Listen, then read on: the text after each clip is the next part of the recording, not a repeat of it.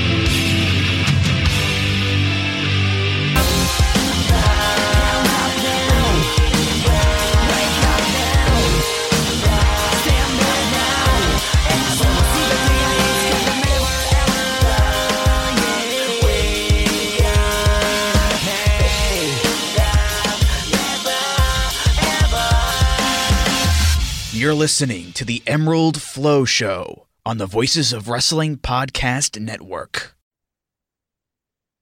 Welcome to episode 52 of the Emerald Flow Show. We're a podcast on the Voices of Wrestling Podcast Network, and you can follow us on X at Emerald Flow Show. And if you're feeling generous, you can donate to us at redcircle.com slash uh, the dash emerald dash flow show. Um, I'm Gerard, and I'm here with Paul. Paul, how are you doing? I'm doing fine, Gerard. It's kind of hitting me right now that there are shows in Japan this month that I will be going to. Yes, when you leave? I'm leaving on the 28th of December, so I will be in Japan on the 29th. So Okay. there, there are a couple of shows there. I don't think I'm going to make any on the 29th, to be honest. Stardom's on the 29th, I believe. Yeah, start like that's the big one. No, I'm like, ah, I think I don't think I'm gonna make that one because I'm landing, I think like only like slightly shortly before like I think I'm landing at three and like it's like too close to the show starting for me to be able to make it, unfortunately. Right. And, And then, I mean, to be fair, I don't think I will get like a prime stardom show given that like half the roster's injured. Yes, that's true. That's very true. Um, so we've got so much to talk about. And really, I think there's a really overarching theme that you can play a game of compare and contrast after everything we're about to discuss as well. And I know Yeah. what everyone else wants to talk about, but we're starting with Noah. Yeah, I, I mean, we can just, I mean, if you just kind of like on a just anecdotal thing, if you just look at like the two channels on the Voice of Wrestling Discord, one is significantly more active now than the other. well, I mean, in the last month, everyone started watching All Japan Yes, I mean, but yeah, or two. there's there's more evidence as well on, and we I think we can back that up. Uh, well, first because we're going to start with, uh, we'll start with the Noah Korakuen Hall show from Mhm. November 24th in front of 801 fans. Yeah, Uh, I'm actually not sort of surprised at this number, uh, given what we had. Um, I didn't watch. I only watched the top two matches from the show. Paul, was there anything on the undercard? uh, I mean, Junta won a match. we we were Oh, kind of that's right. debating, right, if he would even win the like if he would win against the young boy, what he did. So there's that at least. hmm And is there anything else on there? Uh, I mean, Hayatan Eita with Leona. I mean, nothing good. I mean, I can talk about the stuff I really didn't like. I think is Mhm. the best way of saying it. Okay. Like I really didn't like Hayata and Eita versus Leona and Kai Fujimura. I mean, it was short, thankfully, but yeah, I don't know. It was just kind of nothing. Like there was just kind of nothing there. And it, it now also makes sense. Like we were wondering, like, right, why are they booking Leona so much all of a sudden? But it made Mhm. sense because they put Fujinami in the main event of the Budokan show. That's probably why Leona has been getting like so many bookings because I mean, he's not even that bad these days, I don't think. no. But he Um, definitely doesn't get my excitement levels up, let's put it that way. Yeah. Um, so is that's everything on the undercard then? Uh yeah, pretty much. Like I'm looking over it again, like see if anything like jogs my memory that I really wanted to talk about. And no, I don't think there's anything we need to waste time on here. Well, let's jump to the semi-main event where Jack Morris and Anthony Green defeated Masa Kitami and Daiki Inaba in 2054 to retain the GHC tag team titles. And honestly, you act as much as we've been dunking on Noah for the last couple of minutes, Mhm. out and watch this match because it was pretty great, actually. Yeah. No, I mean there are still really good wrestlers on the Noah roster. hmm Uh, and I mean, these four are really, really good. Like, I, I what I will say about Jack, I kind of start to get a feeling that maybe he's a better tag worker than he is a singles worker. Yeah. Because I think I, there's more tag matches that he's been in that I've liked than singles matches of his that I've liked. Well, we could talk about that in a minute when we get to the that show with the singles match. Mhm. Um, But yeah, no, this was really good though. I mean, Yeah. I mean, Kitamiya and Inaba are like a really good team. I mean, you could argue that they're the most underrated team of 2022. Uh, 2023. You can't really put them in the conversation for tag team of the year, I don't think. No, But they absolutely delivered uh, whenever they were out there. Yeah, and it really is a shame that like they don't get more chances to really show off by Noah. Like I think they kind of like they could do with like a really nice long title reign, but I mean I'm also happy with keeping it on Morrison Green. Like I think they're a good team too. Yeah. So I mean I I will really say like I think the tag team scene. I mean it still is right. Like it's always kind of been like the most consistent division in Noah in a way. Certainly in the last couple of years, yeah. Yeah, yeah, and like it's still like I think right now like the thing that actually like still keeps me interested in, in the promotion the most. hmm And um, yeah, I I thought Green was here was great in this too.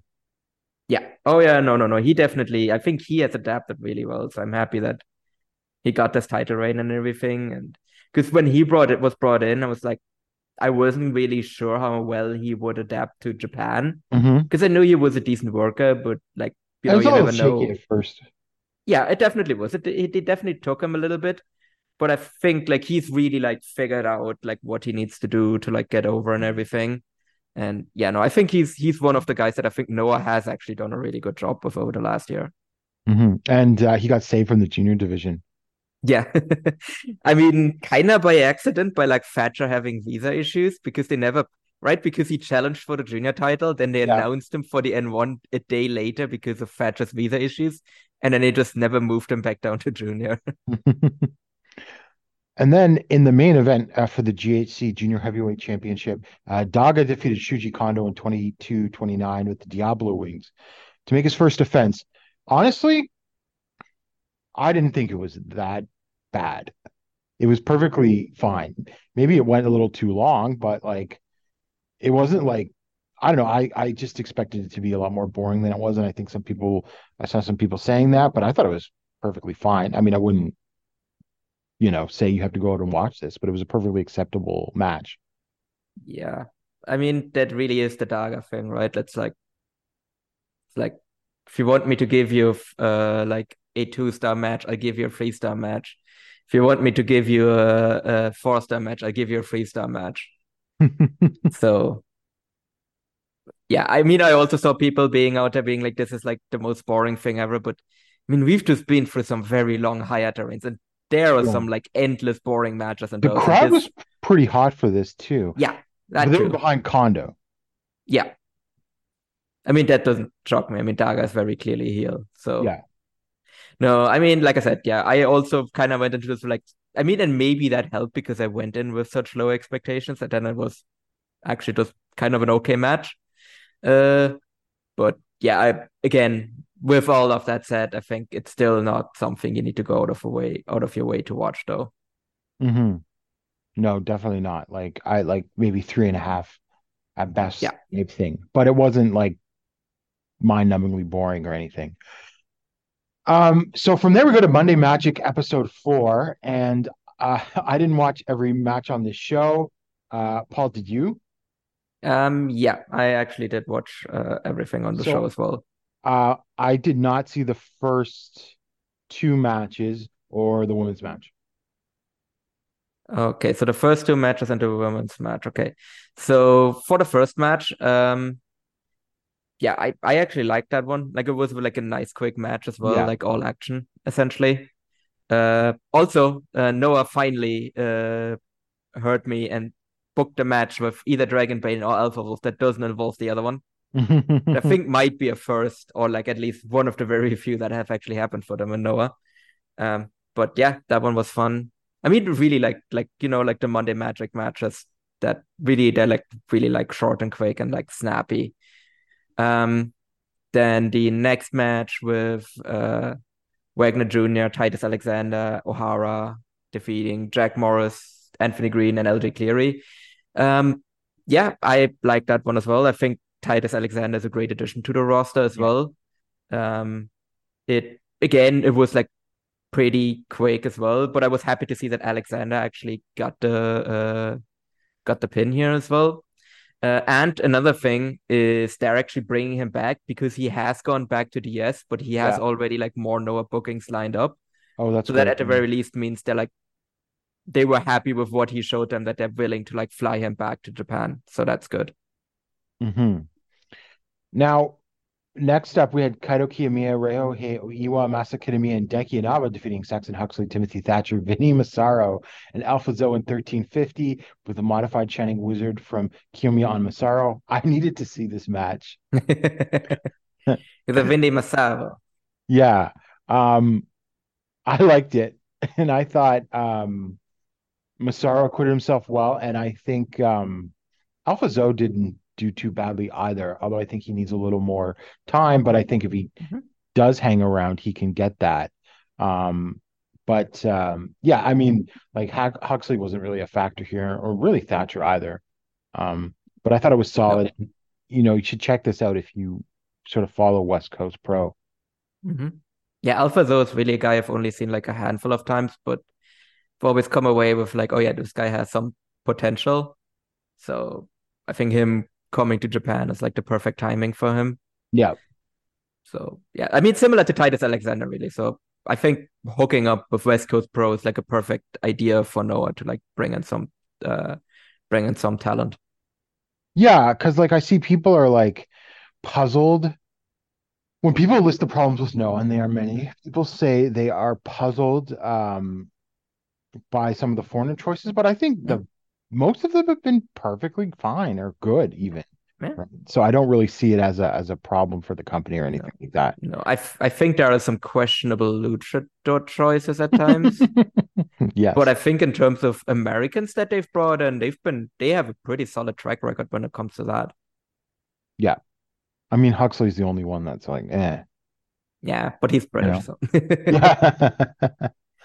actually, yeah, now that I think about it, yeah, they only really they sent Yoichi to England, but they really only like I mean, now that Ridgeway is gone, they really only have like one guy from there. It's weird. Oh yes, uh um Yoshiki Inamura is now Yoichi. Yeah, I think we didn't. men- I don't think we ever talked about that. No, I, no, I think that happened between our last recording. I I also missed my chance to see him live. Oh, did you? Yeah, he was in Berlin, and I I I didn't I didn't know he was on the show, and then it was too late, and it was sold out. Oh, okay. Okay. And then we had uh the Nagisa Nozaki return match. Nagisa Nozaki de defeated Miyuki Takase in 8 minutes and 42 seconds. Paul, did you see this? Uh, yeah, I watched this and the it? angle afterwards. Right. How was the Um, match? the match was fine. Uh, I would say it was actually one of the better matches on the show. hmm Um, yeah, I mean, I would say like he's a little bit rusty still, I would say, but I think it's definitely like I think it's not something that she can't overcome. Yeah, I mean, she's been out. How long has she been injured for? 'Cause she was in Wave. Like- A while. I mean, that there's a reason. Like the crowd popped pretty loudly when she came out. No, she her last match was in July 2022. Yeah. So like she's been out for a year and a half. Yeah. So, but no, no, no. But I think she did really well. Um, and yeah, I mean, and then obviously afterwards we had the angle where there's now what what's the name? The Great Sakuya. Yeah, the Great Sakuya. Which so there was so I should mention that so before this match, not before, but sometime during the show before this, there was a we cut to the Great Muta's mountain cabin, and he's like grinding down some poison, and then feeds like a girl that is sitting next to him some poison, and she dies, I guess, and then she like comes back alive wearing like the Great Muta entrance mask. And that's supposed to be the Great Sakuya, and the Great Sakuya then appeared in the ring after the match and blew some mist, and that then led to a a, a match for uh, the Ariake show. Mm-hmm. And uh do you have any idea who this great Oh no, sorry, it's the foolish fighting Sakuya. the great Sakuya is? I don't really know. Like I, I haven't really seen many people also like give like a lot of guesses as well. Because she was wearing like pretty baggy clothing and the entrance mask, so I didn't really have a good chance of like making it out. I assume there are people that know because she like lifted up the like flap thingy to do the mist mist. So I don't know if people could see below that that was sitting in the crowd, but I don't really know who it is. So I um saw people speculate that it's Riko Kawahata from Marvelous. Ah. So that would sort of make sense. Since Yeah. a lot of Marvelous wrestlers. Yeah. I mean, why not? Yeah. So that, I mean, that- it's just a whole weird thing in general. of course, but they gotta they gotta cash in on their gimmick. Yeah. I mean, at least I guess I'm I have to be happy that they didn't do this with Kaito. So Of course, yeah. Yes, they did not give him an alternate ego, Yet, which is good. Not yet. No, they might have to. Um, actually, at this point, that might actually be a good idea. yeah. Next up, we had Hi- uh, Hayata and Rising Hayato defeated Shuji Kondo and Junta Miyawaki in 1142 when uh, Hayato pinned Miyawaki after the Sid Vicious. Hayato was a uh, mystery uh, uh, competitor, and he got a big pop. Yeah. when he came out. Uh, once again, the All Japan guys getting the biggest pop on the Noah shows.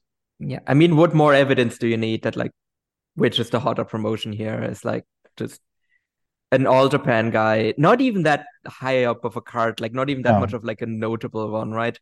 Comes out like as a mystery partner on a Noah show, and he's the most over guy.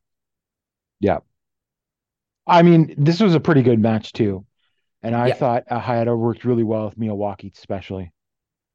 Yeah, no, Hayato, I think I think he actually kind of held up his end of the bargain. Uh, I yeah, I thought Junta really worked his ass off here. Like when Hayato had him in the submission, and he Yeah. was just you know struggling against it, and you had like, okay, you had kind of the weird thing where Kondo had the chance to break it up, but he was like, you you have to break it up yourself, basically. Yeah, But I guess that's kind of like the story that they're going for with these two. yeah. I mean, that's that fits in Kondo's character too, and everything.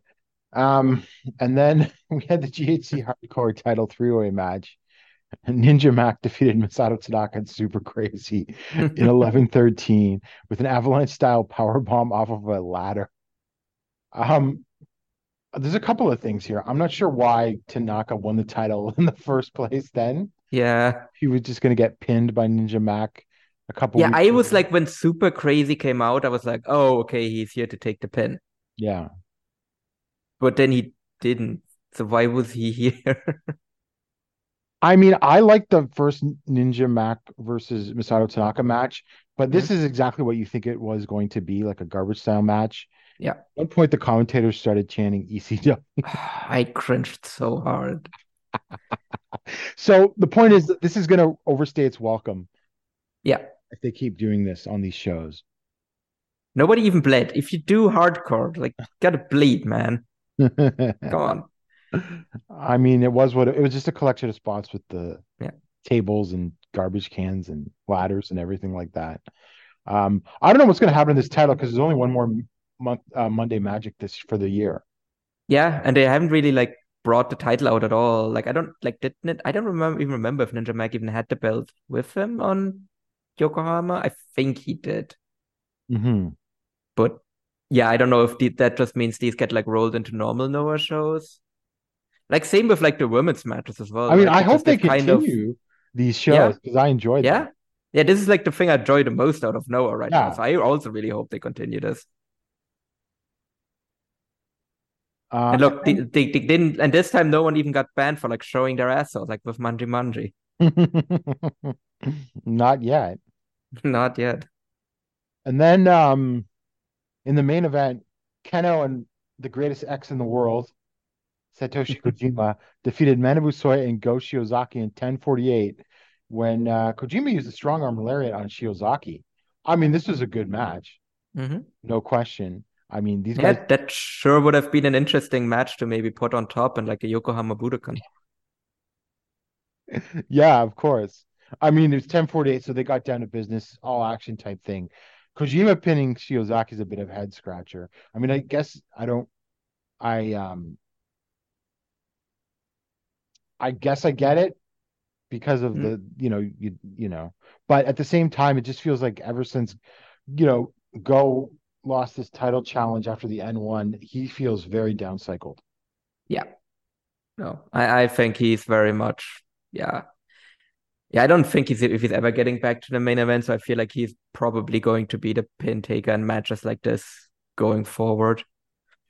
And he also like he also like his look is a bit rough as well, right? Like he looks like he's like he literally looks like he just like comes off like a three day bender is is what his look. That's the best way I can describe it now. Um, I mean, I wonder if it's like they think he's not physically able to do a run at the top, or if he doesn't want to do a run at mm-hmm. the top, or what's going on. Because I don't really think yeah. it's not like uh, look, keeping him at the top of the card at this point is not going to hurt the guy.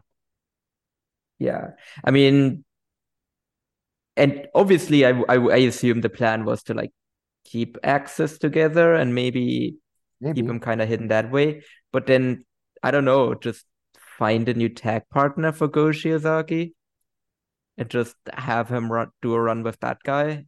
It can't be that hard. Well, you know who I would have put as a tag partner for Go? Kaito? No, um, Yoichi. Oh, yeah. Yeah, I mean, maybe that's what the, I mean, we don't know how long this excursion is going to be, right? Like maybe Yeah. he pops up on one too. Yeah, that's true. That's true too. Um, I don't think he's learning anything. No, at I think point. it's just make the crowd forget he was a loser. That's why they changed his name, Come changed back his with look. the gimmick. Yeah, yeah, Yeah, yeah. exactly. Um, so there's that. Uh, so that was Monday Magic. From what I saw, again, a very solid show and probably the best Mhm. thing in Noah right now. Yeah, it, it really helps that the crowds are always hot for these as well. Yes, because you are. These are the hardcore. Oh, the hardcore. Yeah. And I mean, I know they don't give us like viewership for these, but it looks full. Attendances. Yeah. Yeah. I wonder. Um, I should check. Do they charge like regular ticket prices for these? And I don't know. I, I assume at least the last one should still be up on uh, on the Noah website Yeah. for tickets. I'll see. Uh, I'll check that out for the next Monday Magic show. Actually. Hmm. Anyway, we go to uh, Yokohama Budokan, which I believe holds up to four thousand people, maybe Mhm. three thousand. Well, definitely more than one thousand one hundred fifty. Yes. Which Out uh, of the three lowest attendances this year, Noah has two of them. The only thing that underdid it was an abysmal draw for Stardom, where they drew like 700 people, 750 people. I don't think that they had as they were going for as big a card either as No. But still, like I, I this was like a house show card, like because I've seen people be like, "Oh, this is like a Korakuen card." I do, I wouldn't even put this in Korakuen. Yeah, it's fine at Korakuen. You don't think? Yeah, but? I don't. I uh, like. Do you think this draws like above a thousand in Korakuen?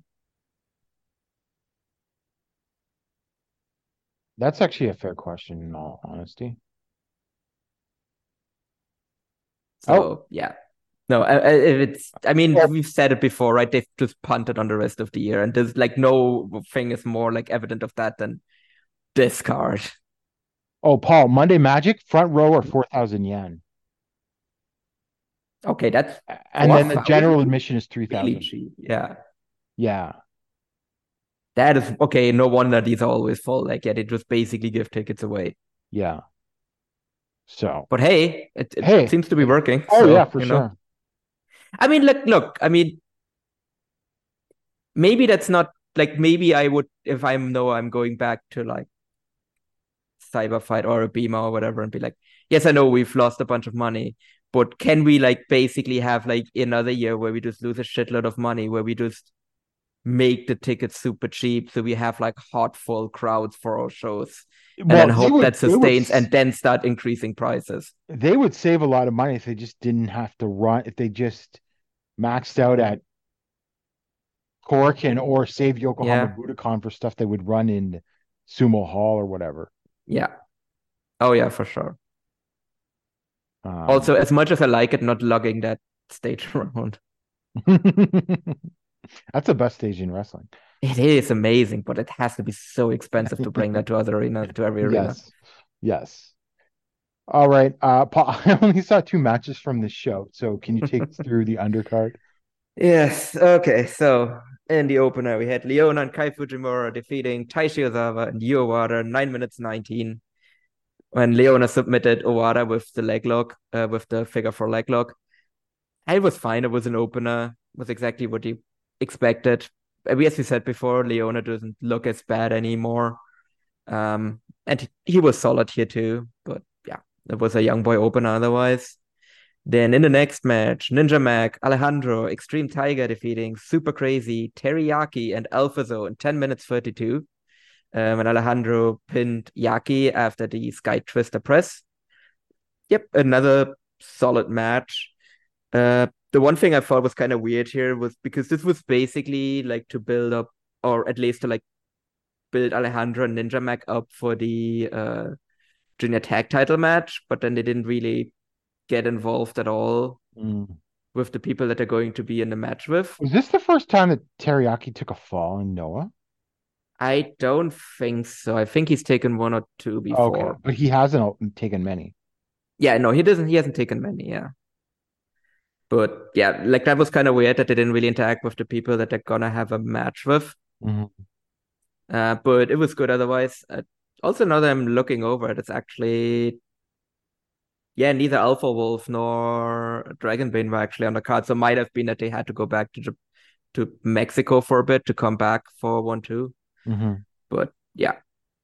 Uh, then Masa Kitamiya, Daiki Inaba defeating Vinny Massaro and Stallion Rogers in 11:47 when Kitamiya submitted uh, uh, Rogers with the prison hold. Uh, Stallion Rogers' body language was awful here. Like, I think he might be done after this because Mhm. he just kind of was just really like low effort. And then on the op- on the opposite end, Vinny Massaro coming out. A obviously his theme song is amazing. Because Mhm. that's also the other thing. They came out to his theme, not to Stallion Rogers' theme, who has Mm. been in Noah for much longer. Yeah. But look, I mean, if Vinny Massaro's entrance music is also just much better than Stallion Rogers' uh, entrance music, I mean, that's really undeniable. And he also did the uh, did the hand thing uh, with the Ah, of crowd as well. Uh, yeah. So no, this was tremendous. I really hope Vinny sticks around, and obviously, like we've talked enough about Kitamiya and Inaba. Okay, then let's get to Hayata and Eita defeating Atsushi Kotoge in Hi69 in 8 minutes and 16 seconds uh, when Eita pinned Kotoge after a dropkick. Um, yeah, I mean, it was fine, but again, really kind of a pointless match because Eita is facing Daga uh, on the 1 2 show. Uh, also Ogawa was on commentary, and then obviously, as you could have predicted, after the match, Daga and uh, Ogawa beat down Eita and Hayata to put some more heat on the on the Mhm. match. Heat, brother. Yep, in this feud that just legitimately has been going for over two like for two years at this point. I really I don't but it's not gonna be the end, right? At one two, it's Nope. it's not gonna be over. It's, uh, No. it's absurd.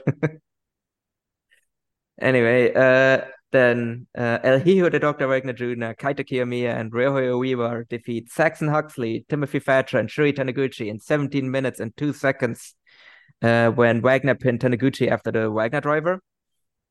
Yeah, I like this match. I mean, just need to look at these minus Huxley, and they're all pretty good workers. Yeah.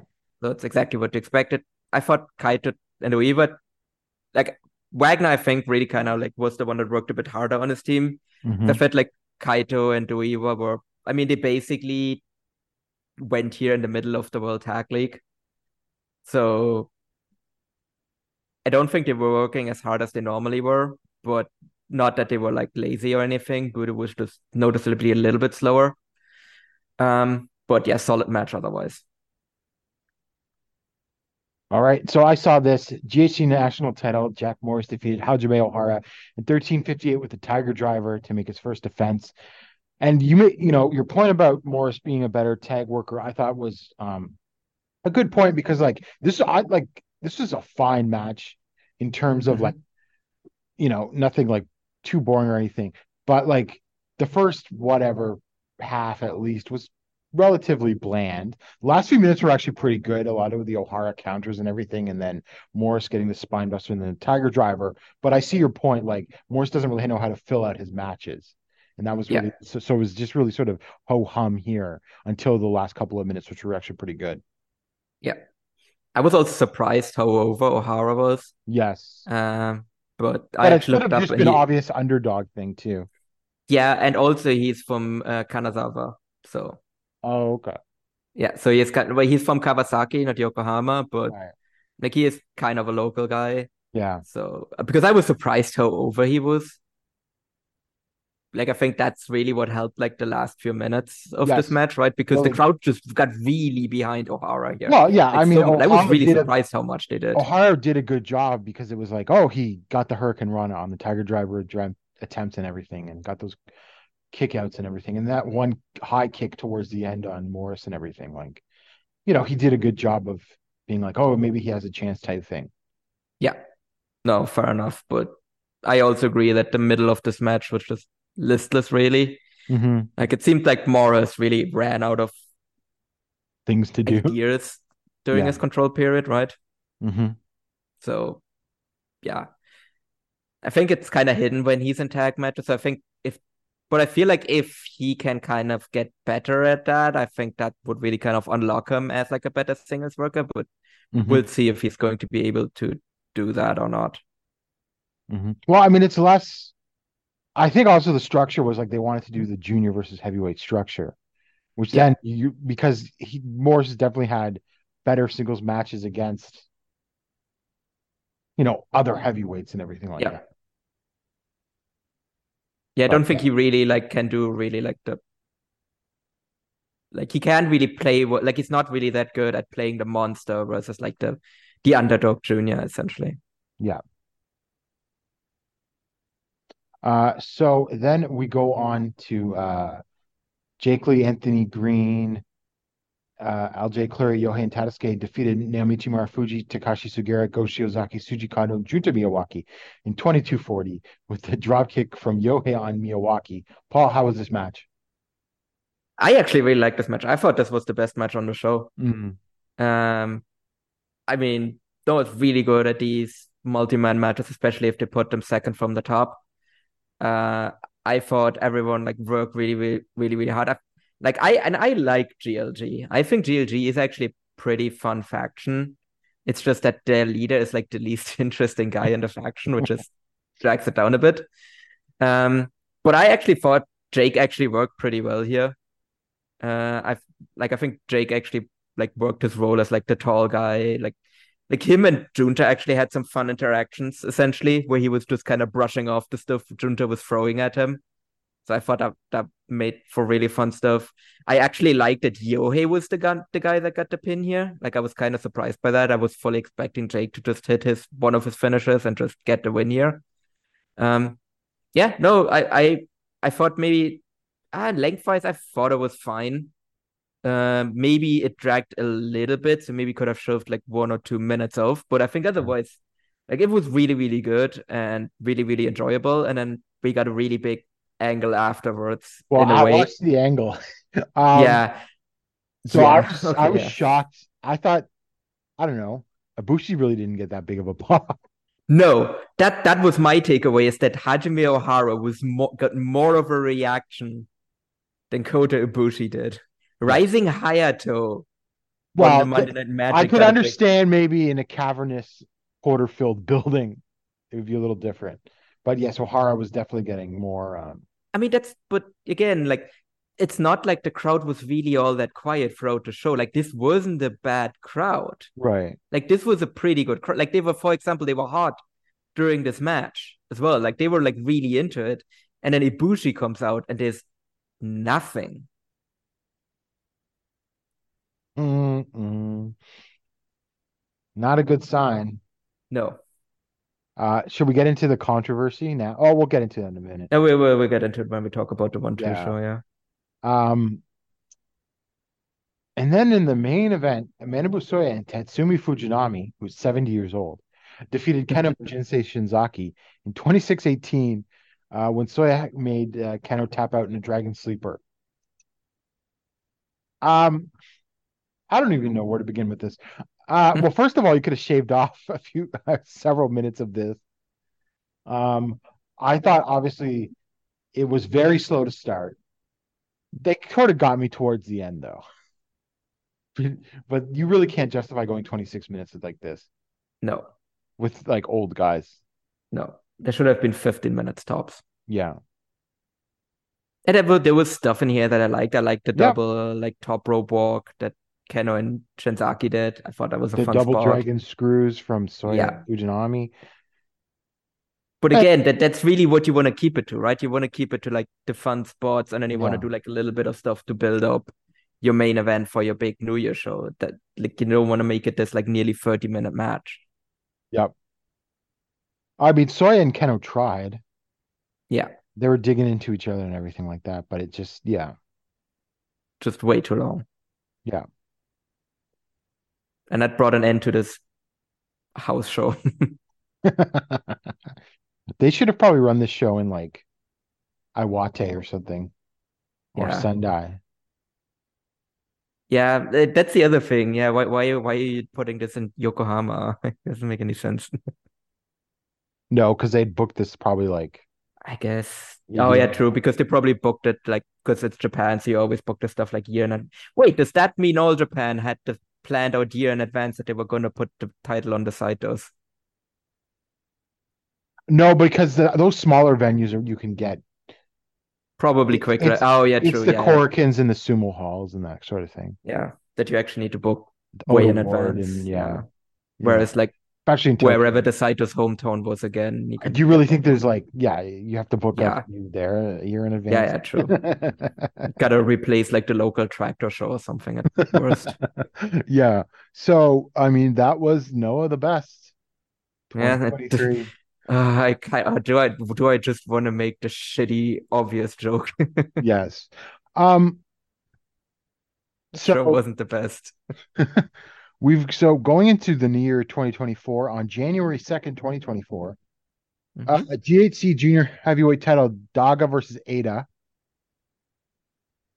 Yeah, I mean, if I don't know, if, okay, I don't want to say I'm gonna like make a bet that Eita is winning. I think it's very, very certain that Eita is winning unless they do some bullshit that he gets like DQ'd or like something like that. But Yeah. I mean, yeah, I, I mean that that's obviously what this whole story has been building to that Eita's gonna win unless Hayata turns on him. Or, I don't know. Yeah. Whatever. Uh, GHC Junior Heavyweight Tag Team title: Dragon Dragonbane and Alpha Wolf versus Yohei Tadasuke versus Ninja Mack and Alejandro. Yeah, this should this should be great, right? Like this Yeah. is just gonna be insanity for like 15 minutes or so. Just guys flying all over the ring and just doing crazy spots. I think this has the potential to be actually be the best match on the show, to be honest. Well, it'll be up there, I think. I Yeah. think GHC title match could still be amazing. Yes, no, no, no. I, I that that is still my favorite to be the best match on the show. But if that somehow under delivers, I think this one has a good shot. Um, who wins? I could see them just retaining. Yeah, I could also see them retaining. Like I think it. Dep- I mean, given the fact that it seems like they went back to Mexico because they weren't on the Yokohama show, Yeah, I feel like that that means they're gonna be back for like a while longer, right? Because what's the point on just coming back for this one show? So, and if they're sticking around, then I would definitely leave the title on these two because they're great. yeah. And then Wrestling Symphony, Jack Sa- Zack Saber Jr. and Yoshinari Ogawa versus Hiroshi Tanahashi and Hayata.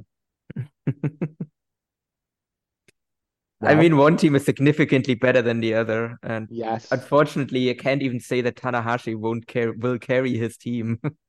no, and he's got a match against Saber two days later.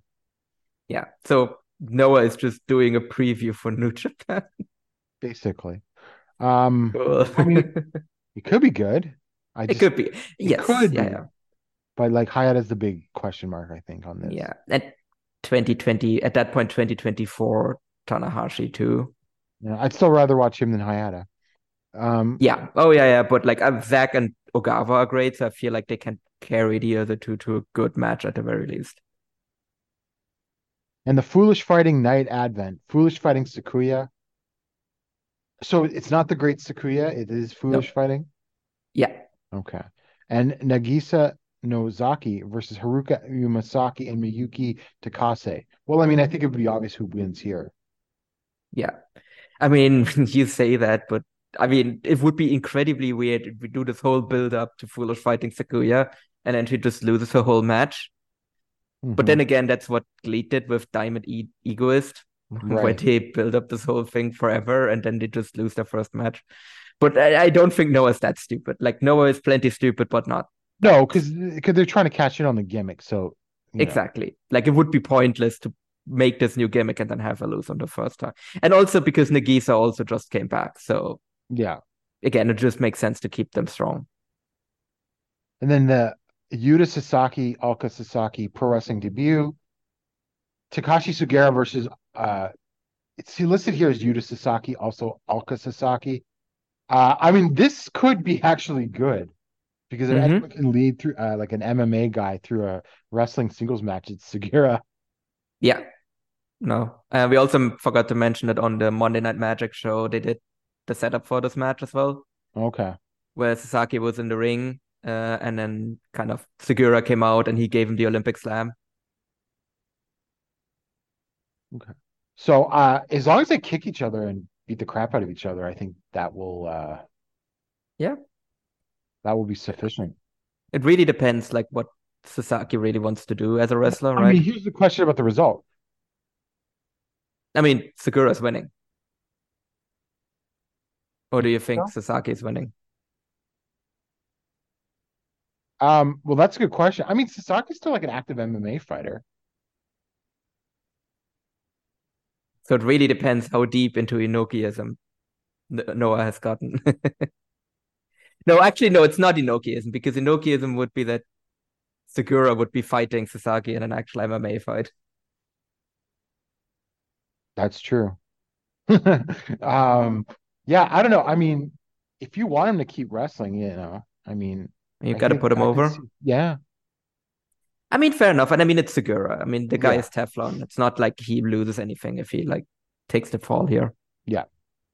So I we'll see. I mean, it depends again how long if he how serious Sasaki is about being a Yeah. pro wrestler.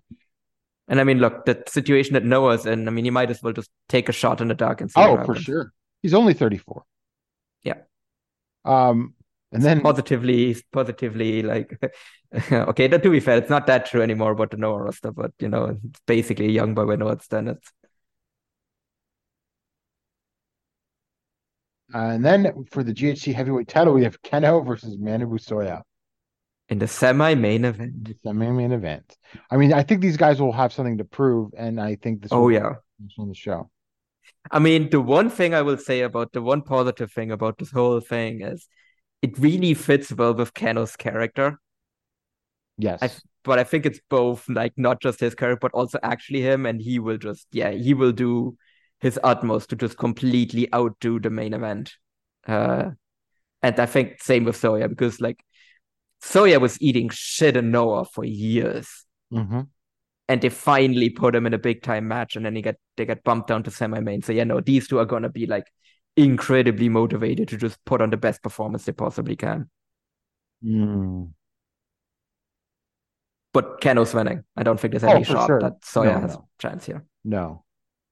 Um, but I think it will be a great match. So, Yes.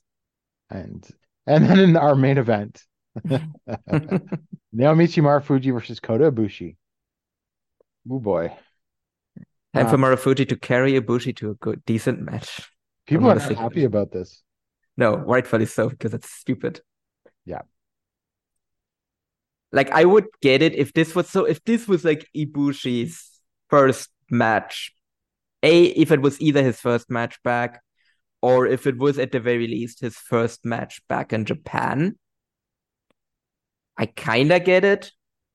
Because like right, he's been injured forever and you don't really know, and you know he used to he was a big star before he got injured because he literally got injured in his third G1 final in a row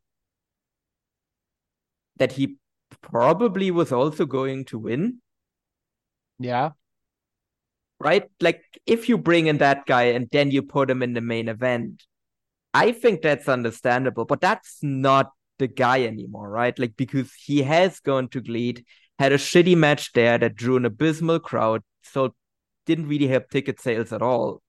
And then he's put on like really mediocre performances in AEW since then as well. So it's like, what's really the draw of putting this guy in the main event now? well, I mean, this is Noah falling back to what they were doing uh, before Muto retired. I mean, true, but I feel I so the feeling I got, and it's kind of gotten strengthened by the reaction that he when he came out, is that the way the whole situation ended with New Japan really damaged Ibushi's standing with Japanese fans. It yeah, that seems to be the case.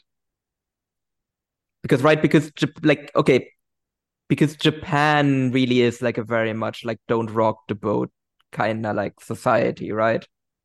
And he very much rocked the boat on his exit from new japan.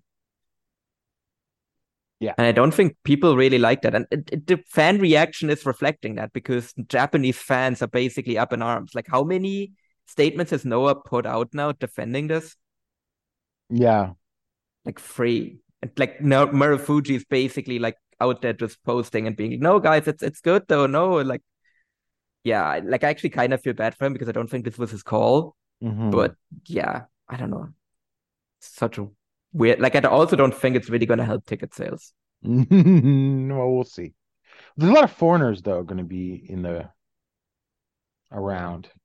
Yeah. And I mean there's gonna be a lot of people that are going to the show just because it's the big Noah show while they're over there for Wrestle Kingdom. Yeah. Are so you going? like that's the yeah, yeah I, I already have tickets. I already Okay. have tickets. I already have uh, arena. Like I'm sitting on the floor. Mm. It's um going with John Carroll actually. Yeah, so you are helping them. Yeah, yeah, but I also already bought my I bought my ticket after Kenoh vs. Soya was announced. So that's when I bought my tickets, assuming that that was going to be the main event. I'm not gonna lie. I might have bought different tickets if I had known that this was going to be the main event. I might mm-hmm. have been like, I can save some bucks here. Mhm. Well, I mean, this will be a big also chance to show Ibushi to show if he has any gas left in the tank. Oh yeah, no. If he doesn't deliver here, he's just toast. Like Yeah. maybe it was just still ring rust with him, like writing lead and AEW, and I haven't really seen the GCW stuff. Well, I, I saw the Mike Bailey match and I was okay. But again, that's really worrying. If you are having a just okay match with Mike Bailey, hmm that's a bad sign. Yeah. uh, we know that Marufuji can still turn it on when he's put in a big spot. I mean, he just had an amazing match with Will Ospreay. Um, and he's had, and like again, I also really like this match with Jake as well. So Mhm. we know he can still do it, but so we know that if this doesn't deliver, it's not gonna be on Marufuji being washed. It's because Ibushi is washed.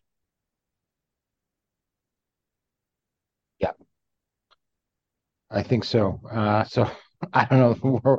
Like that, just the, I've never seen such like anger like this. Yeah, it's it's really interesting. Like I also like I because I was also like, yeah, this is really stupid, but I didn't expect to be that the backlash from Japanese fans would be this visceral. Mm-hmm. Uh, there's a lot of people in this country that doesn't have a match announced yet. Yeah, No Kaito. no, no Kaito, No. no Eva. Go doesn't have a match yet. Jack Morris doesn't have a match yet. Neither does Anthony Green. Mhm. That's another two titles. I mean, There isn't really all that much left between now and Ariake where they could like set more stuff up. I guess the that's final seven matches already too. Monday Night Magic. Yeah. I mean, they might go to ten. I mean, but there's no way they leave it. Like they're making Jack Morris a double champion and then they're leaving him off the show. That doesn't make any Yeah. sense. Yeah. So I don't know. It's not looking good for Noah. Right No, I was really hoping that this was going to be the show that is like going to revitalize Noah. right because we thought, oh, well, reset. Yeah, but if the plan is Kota Ibushi, I, I don't know. Maybe it's gonna change if he just like goes out there and he just has an amazing like five star match of the year contender with Marufuji. Maybe I'll think differently about it, but yeah, for now I'm still like kind of like okay, we'll see. Yep. All right, so we can move on to All Japan Pro Wrestling. yeah. I think the cha- the tone will change slightly now. Yes. Um. So we got a we got a lot uh, like another like five shows to cover. Uh, we go to the uh, Shonan Fujis- Fujisawa Market Special Ring. Yes, this is the vegetable market show, folks. yes, 815 fans. legitimately one of the best venues in Yeah. Japan. Very nice trees in the background. Uh, Yeah. Super No Vacancy Full House. Uh, oh, also Suwama's hometown. Yeah. Which is why they do this. Um, did you like? Uh, I'm just trying to look here because I don't want to necessarily go through everything on all of these shows. I'm just trying to look Yeah. what looked good on this stuff. I Uh, really like. I actually really liked Abe versus Inoue, like the opening here. yes, yes, that was very good. I mean, Because anyway, it was just a ball of fire and Abe just punked him out. yeah. Hayato versus Koji Iwamoto went to 10 minutes. Mhm. In the draw. Um, then we had uh, Chi Chi defeated Zones in 740. And I think, as much as it pains me to say this, Chi Chi is pulled ahead of Zones. Yeah, yeah, it's very clear now. Yeah. Zones is still in that phase where like she's not quite comfortable enough yet, really using her size. Yeah. She really like I think she's kind of like where like Ren Ayabe was not that long ago, where he was also still kind of like just a bit awkward. So Mhm. maybe if she can take like a similar path to him, where she becomes comfortable just laying it in, then I think she can catch back up with her. But yeah, for now, Chi Chi is clearly better. And then we had the like the Shonan Fujisawa special six man match, which is Giant Enoshima Man, which is Shuji Ishikawa. Ichi Shin It's so trash. Yeah, Ichishin Chiba, who was Hikaru Sato, and uh, Shiryu, uh, Kaz Hayashi defeated Kento Miyahara, Yuma Aoyagi, and Black Menso-re in 1256 with Romero special from Ichiba on Menso-re. I mean, it was a comedy match, hmm them doing their thing. Uh, Real World Tag League, Yukio Sakaguchi and Hideki Okatani defeated Hayato Tamura and Galeno Del Mal uh, in 1052 with a triangle choke from Sakaguchi on Galeno. That was an interesting Which looked visual. impressive. Yeah. Yeah. Um, it was a nice little match. Um, Cyrus and Ryan Davidson defeated Ryuki Honda and Yuma Anzai in 242 with a reverse splash from Cyrus. This was sort of like trying to get the new period to their low point. I was really surprised by this. Yeah. Did you see the backstage interview with Yes. Cyrus and Davidson? Yes, the best backstage segment ever. They uh they got two large cuts of meat. Yes, which is the absolute perfect price to give these two. Yeah. Like I, I assume also when they were like doing this, okay, so who are we gonna give like which like novelty prize for like winning a match? And like whoever was in charge of that, I guess maybe like someone from the market just saw like Cyrus and was like, I have this giant slab of meat, give it to that giant slab of meat. yeah. And then uh, Real World Tag Katsuhiko Nakajima and Hokuto Omori defeated uh, Kuroshio Tokyo Japan and Seigo Tachibana in 1329. Um, it was what it was. These Jiro entrances are grating on me. Yeah, yeah. short. As much as the tour goes on, it really becomes Yeah. dire. Yeah. Yeah. Um, match was fine. Look, I mean, I don't think Jiro and Tachibana were a bad team at all. No, No. I think as soon as like like the bell rings, they become pretty good. It's just It is everything before that. in some in some Yeah. stuff and stuff too. So, but still. Um, and then Dan Tamura went to a 10 minute time limit draw against Naruki Doi, which would become important later. yes, it was a good match. Mhm. Not as good as the later one. Uh, and then Hikaru Sato defeated Atsuki Aoyagi in 957 with the Waka Gam, sorry, Waka Gatame. Um, I don't know. I just was, just felt like that was kind of just there, and I was disappointed. Mhm. I mean, Hisato was pulling double duty, so I guess maybe that Oh, Had a bit- right. Something to do with it. Yeah, yeah. And then in the main event, Suwama and Hideki Suzuki uh, defeated Jun Saito and Rei Saito in 1741 with a backdrop suplex from Suwama on Jun. Uh, I thought it was a nice little match. I'm not gonna call it the Saito's best match of the tournament or anything like that, but it was solid. I thought. Yeah. No, it was okay, and it was really over with the crowd, so that helped. And yeah, that was fine for what it And was. then they got vegetables after the the match. Yes, of course they did. They can make more chanko. Yeah. Um, and then we move on to uh, November 29th at Korakuen Hall in front of 1,039 fans. And Paul, when I saw this number, Hmm? I was genuinely shocked Yeah, same. because we're looking at a midweek Korakuen a week before the big finals, and they did over a thousand. Yeah.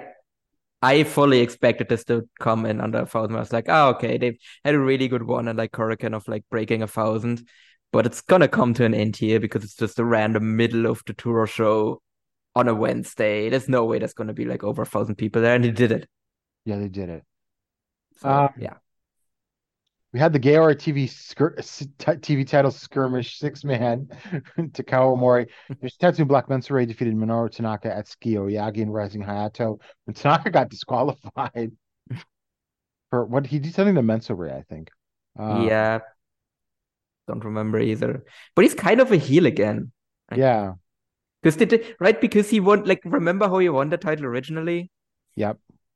Because Voodoo Murderers turned on him, turning him face, and then he beats Toshizo as like the big baby face, and now he's just back to being a heel, I guess. Mm-hmm. Uh, and then Hayato Tamura and Galeno Del Mal defeated Kuroshio Tokyo Japan and Seigo Tachibana in 1225. The lariat from Tamura on Tachibana. Again, a pretty solid match. Yeah. Um, they're fine except for the comedy, but whatever. Massive bump from Tachibana for that lariat as well. Yeah. Yukio Sakaguchi and Hideki Okatani defeated Cyrus and Ryan Davidson um, when uh, Okatani used the Quetzalcoatl on Davidson after a big assist from Sakaguchi with a kick. Um, I thought I wasn't sure if these two teams would gel, and I thought it was fine. Uh, Davidson is really sort of the glue that keeps his team together. Yeah, no, I think he's really kind of impressed me as well. Should be a guy that should be brought back too. Yeah. But I, f- I found it interesting how many pins Okatani is actually getting here in this Yeah. tournament in general. hmm Because I fully expected just to be like basically Sakaguchi is the guy that like gets the pins and Okatani is the guy that gets pinned, but it's Yeah. really been like more of a 50-50. And then Junior Battle Glory Ryo Inoue de- defeated Hikaru Sato in 749 with the Daikanon suplex hold. This is pretty good, actually. And Mhm. a big win for Inoue. Yeah. Over like a former like multi-time junior champion. Yeah. Um, and then Naruki Doi defeated Fuminori Abe in 550 with the horizontal cradle. I mean, Abe is really good at having sub 10 minute matches, yeah. unlike everybody else in this tournament. Well, Doi is Yeah. actually not bad either, but this was really Yeah. good for even despite the fact that it was like even short by this tournament standards. No, yeah, no, Abe, Abe is just like perfect. It just like it actually had kind of the same when I saw him live last year uh, at 16 Carat. Or was it this year? Wait, am I losing track of time now? No, it was last. It was this year? Oh, it was this? No, last year. Last year, when I watched him last year uh, in the uh, uh, what's it called again? The shoot style tournament that they do in WXW. Ambition? Uh, Ambition. Yeah, because those are like really short matches as well until the final, and he was really good in all of those as well. And then Koji Iwamoto defeated Dan Tamura in 8 minutes and 19 seconds with the Koko no uh, Gaijitsu. Uh, I thought this was pretty good, actually. Um, These guys mesh well together because they both do sort of the grappling stuff. And although there was a vertebreaker that Dan looked like landed right on his head, Oh, yeah. but he seemed to be fine. That that one that one looked really rough. Like Ko like Yeah. Koji just spiked Dan on that one. I was but otherwise it was really good, yeah. Was this actually I'm trying to think, was this actually the first win Koji Iwamoto got? Or was it like he did because he didn't get that many wins. He got a lot of draws. Yeah, I don't know. Um, it's an interesting way that he was booked, Yeah. which makes me think he's not not coming back full time because I think they would have given him more if he was. But Maybe, but again, because they just gave him a bunch of time limit draws, is again, you know, that's what makes me rethink that. right, Because if he's not coming back permanently, then they could have just like dropped them, not dropped them out, but like have him take more faults than they did. yeah. And then the Real World Tag League, Shuji Ishikawa and Ren Ayabe defeated Katsuhiko Nakajima and Hokuto Omori in 1209 with the Splash Mountain from Ishikawa and Omori. This is pretty good. This is also the 1st Mhm. loss that Nakajima and Omori had uh, because he had sort of had to like. I actually like the booking because they took a bunch of losses at the end, and you're like going into the final night, like, I don't know who's going to win type thing. Yeah. But Nakajima did not freak out. No, yeah, then again, shown that they've actually become a team now. Yeah. And then uh, Suwama and Hideki Suzuki defeated Ryuki Honda and Yuma Anzai in 1241. I really enjoyed this, but I also really enjoyed the Hideki and Anzai stuff. Yeah. I was really shocked though with the result at the time. Because this eliminated New Period from the tournament, like from contention. Uh, so yeah, I was I was really shocked when that happened because I was like, okay, like they're at their lowest point after they get beaten in two minutes by Cyrus and Davidson. And then here is like where they like start making their comeback to win the tournament, but no, they just get eliminated from the tournament here. Uh, but yeah, no, really good match, and yeah, I agree. Suwama and Anzai have really good chemistry, so I, I have a feeling they're going to be in the same block in the Traffic Carnival as well. And then uh, in the main event, Yuma Aoyagi and Kento Miyahara defeated Jun Saito and Rei Saito in 1519 when uh, Yuma pinned Jun with the Fool.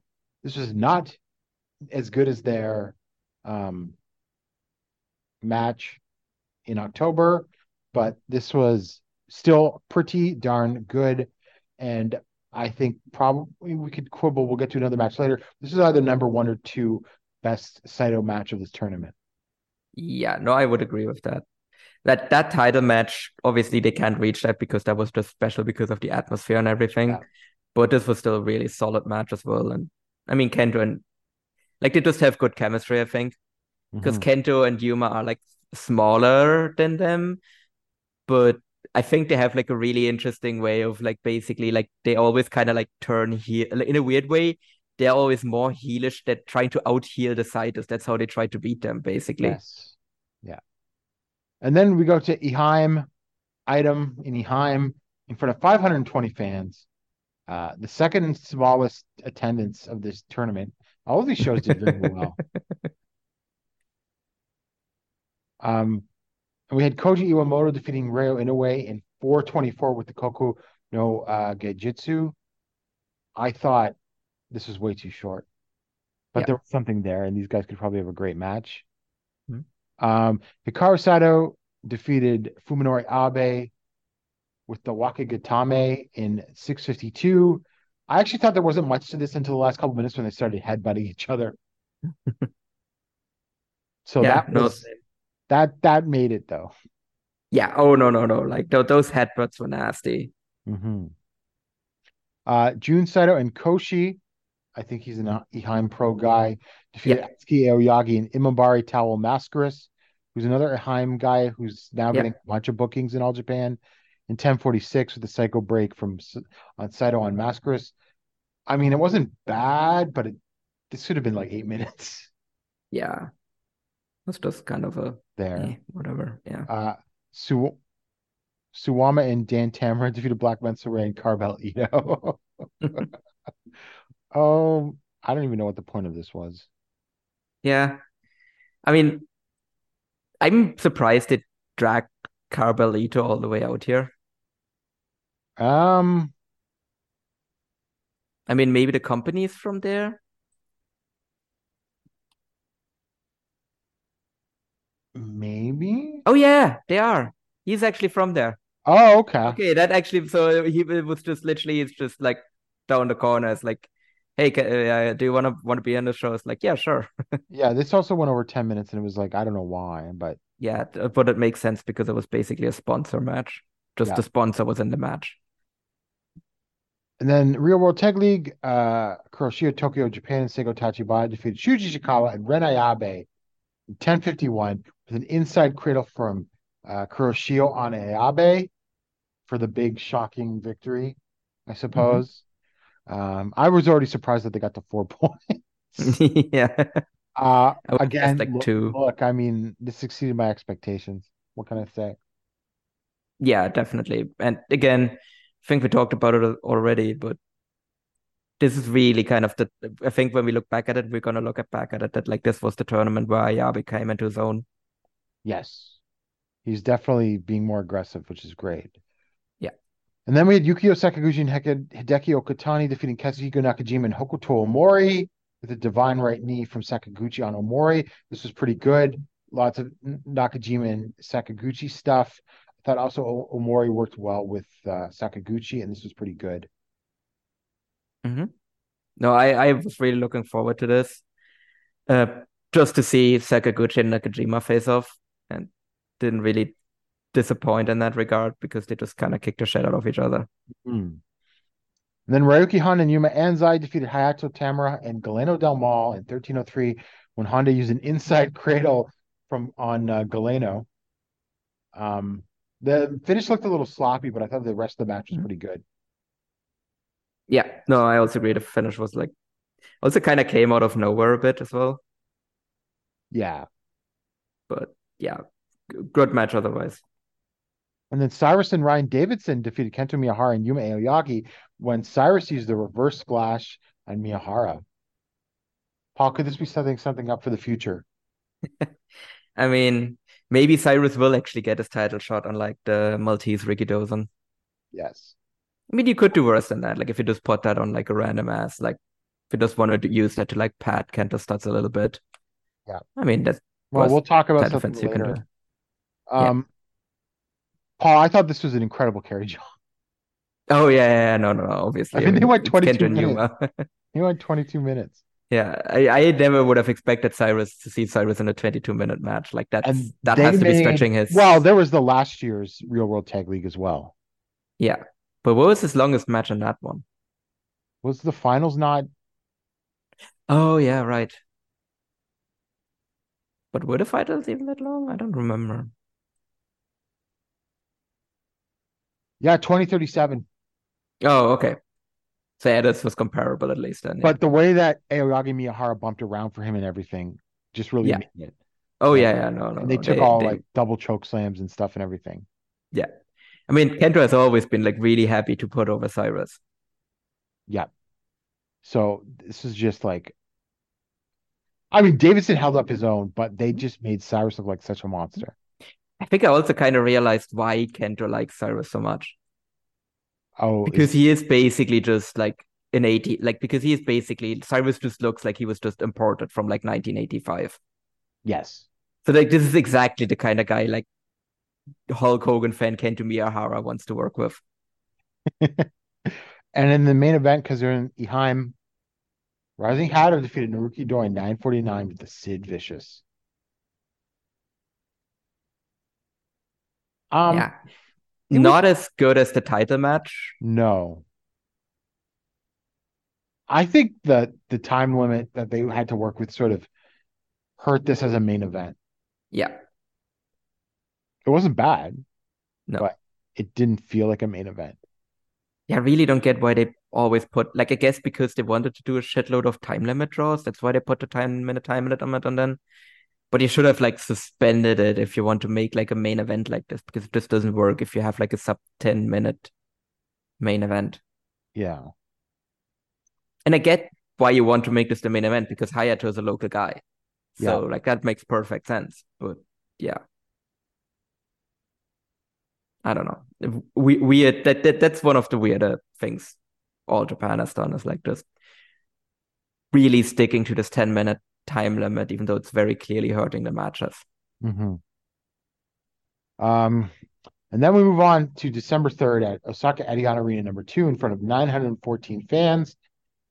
That's only 38 less than um, New Japan did hmm the day before. Yeah. So that's not bad at all. No. Like that that's a really good number. Like anytime like I said, anytime you can be like within striking distance of New Japan is like a good thing. So I mean to be fair, you know, I'm looking at the New Japan card, not like that had like an amazing card, but I'm pretty sure New Japan announced the 952 they drew as like a sellout. They call it Super No Vacancy Full House. Yeah, so all Japan got pretty damn close to a sellout here as well. Yeah. And then so we had uh, Ryuki Honda and Yuma Anzai defeating Yukio Sakaguchi and Hideki Okatani when um, Honda used the final event on Okatani. This is a pretty strong match, though these guys could have easily gone. It was 9-16. These guys could have gone easily gotten 12 or 13 minutes. Yeah. Um, But I think this was actually one of my like favorite matches here as well. mhm. So yeah. Uh I I I would I would have loved if this would have gone longer because I think they were like building to something Yeah. really good and then just kind of Honda just hit the final event and the match was over. Like Mhm. if if you give this one like I don't know 15 minutes, I think you can get like a really great match. Yeah. And then uh, Kuroshio Tokyo Japan and Seigo Tachibana defeated Cyrus and Ryan Davidson with a crucifix hold from uh, Kuroshio on Davidson. I didn't like this result because they had just these guys had just come off of two big wins. Yeah. And then they lose to the joke team. Yeah, Yeah, I mean, yeah, I mean, I kind of get it because they have to lose some time, but yeah, maybe kind of arrange this differently, where maybe they take like a fall to these guys early in the tournament, and then they go on like a bunch of, then they get a bunch of wins, and then they lose to someone else. I don't know. yeah. Some of the yeah, some of the booking I wasn't the biggest on when things started um, you know, falling up like falling apart's not the right word. It's too strong. But some of the last minute like things to get the points, whatever they were supposed to be, I was Yeah, felt a bit contrived. I mean, not as contrived as doing double countouts, thankfully. Yeah. And then Well, to be fair, I, I think the Junior Battle of Glory was just way worse for that of just like Oh, endless sure. time time limit draws. for sure. We made a six-man tag team match. Aran Sano, Hikaru Sato, and the Bodyguard defeated Black Menso-re, Izanagi, and Rising Hayato in 1022. Bodyguard sang his beautiful theme song, thank God. Um, Aran Sano is a Osaka pro guy who debuted who debuted last uh, November, November 2022. Oh, wow. Um, yeah. So he's uh, someone to watch out for. I thought he acquitted himself well, and this was a solid little match. Mhm. I mean, He looked a bit goofy at times, but I think maybe that's also just him trying to figure guy. out what he's doing. Yeah. Yeah. Um, and then Hayato Tamura and Galeno Del Mal defeated Katsuhiko Nakajima and Hokuto Omori when um with the Galen uh, in 1034 when Galeno used the Galeno special on Omori. This was good. Mhm. For some reason, I don't remember too much about this match though. I do remember kind of in the post match that Nakajima kind of kicked Omori out of the ring. Yes. So he he was teasing like being like getting pissed off with him again, but obviously they overcame that. But I think it's good if he's like at least wants to be like, yeah, we are a team now, but the tension isn't fully gone. hmm And then Atsuki Aoyagi defeated Fuminori Abe in 805, which I thought was really good, actually. Yeah, I actually thought this was one of Atsuki's best matches because Yes. one of my takes is actually that Atsuki has just kind of had a I agree. Nondescript tournament. Yeah, it was right? a nondescript tournament. He's getting hurt by the time limits, I think. Yeah. Uh, Dan Tamura, yeah. So this is definitely one of Atsuki's best matches. One of the better matches of the whole tournament, I thought. Yeah, yeah, definitely. I mean, again, like we said, like Abe is the one that is really good at it, and I think maybe that is something. I mean, either you make these matches longer, or Atsuki needs to learn how to work shorter matches. But I feel like that, that feels counterproductive. hmm Dan Tamura defeated uh, Ryo Inoue in 827. This with the power bomb, this clinched Dan's spot in the finals, and I thought it was pretty Mhm. good. yeah, And then Naruki Doi defeated Koji Iwamoto in 853 with an inside cradle. Uh, again, another good match. Finish came out of nowhere, Mhm. but that works for Doi, I think. yeah. I thought I thought the finish coming out of nowhere worked perfectly here because Doi was just a complete shit heel, and like Iwamoto was like dominating him a lot as well. Yeah. And then Doi just stole the win at the end, like Mhm. like a weasel. Like he just instantly also did the thing where he just like the moment like the referee's like hand hit for the free count, he just instantly was out of the ring and was just like, Yeah, I did it. And Iwamoto was like, ah, damn it. Yeah. And then uh, Jun Saito and Rei Saito defeated Shuji Ishikawa and Ren Ayabe in 1403 when um, via referee stop when Jun had Ayabe in the Psycho Dream, which is like the Cobra Clutch. Mhm. Um, again, very solid. Ren looked, I thought, good here, going toe to toe with other large guys. Um, I think if you said a couple months ago what this match would look like, is a lot better than what people would have thought. Yes. Oh, for sure, for sure. Yeah, that told me it's like that. I thought this was actually one of the better matches of the day, to be honest. Mm-hmm. Don't think it was as good as the main event, No. but yeah, I, I this definitely was a match that exceeded my expectations and a match I wouldn't have thought could be this good six months ago. Then in the main event, Suwama and Hideki Suzuki defeated Kento Miyahara and Yuma Aoyagi in 1446 with the last ride from Suwama and Aoyagi. This was a very good match. I mean, obviously, how could you not think, you know, that was obviously to be expected. My only critique is I was sort of shocked. I thought they just sort of went for the finish real quick. And then, oh, Suwama's got him up in the power bomb. It's over. Yeah, yeah, they didn't really do a lot of build up. Like No. it was a really good match, and then they just, yeah, he just hit the last ride. But that was also one hell of a last ride as well, Yeah, It was. because he also held like Yuma up there for like a little bit as well, and the crowd started gasping, and then he just dropped him. You know, Miyahara and Hideki really do have great chemistry. Yeah, I mean that would make sense as like a title defense at some point too. I hope so. Um, but you know, politics and all that.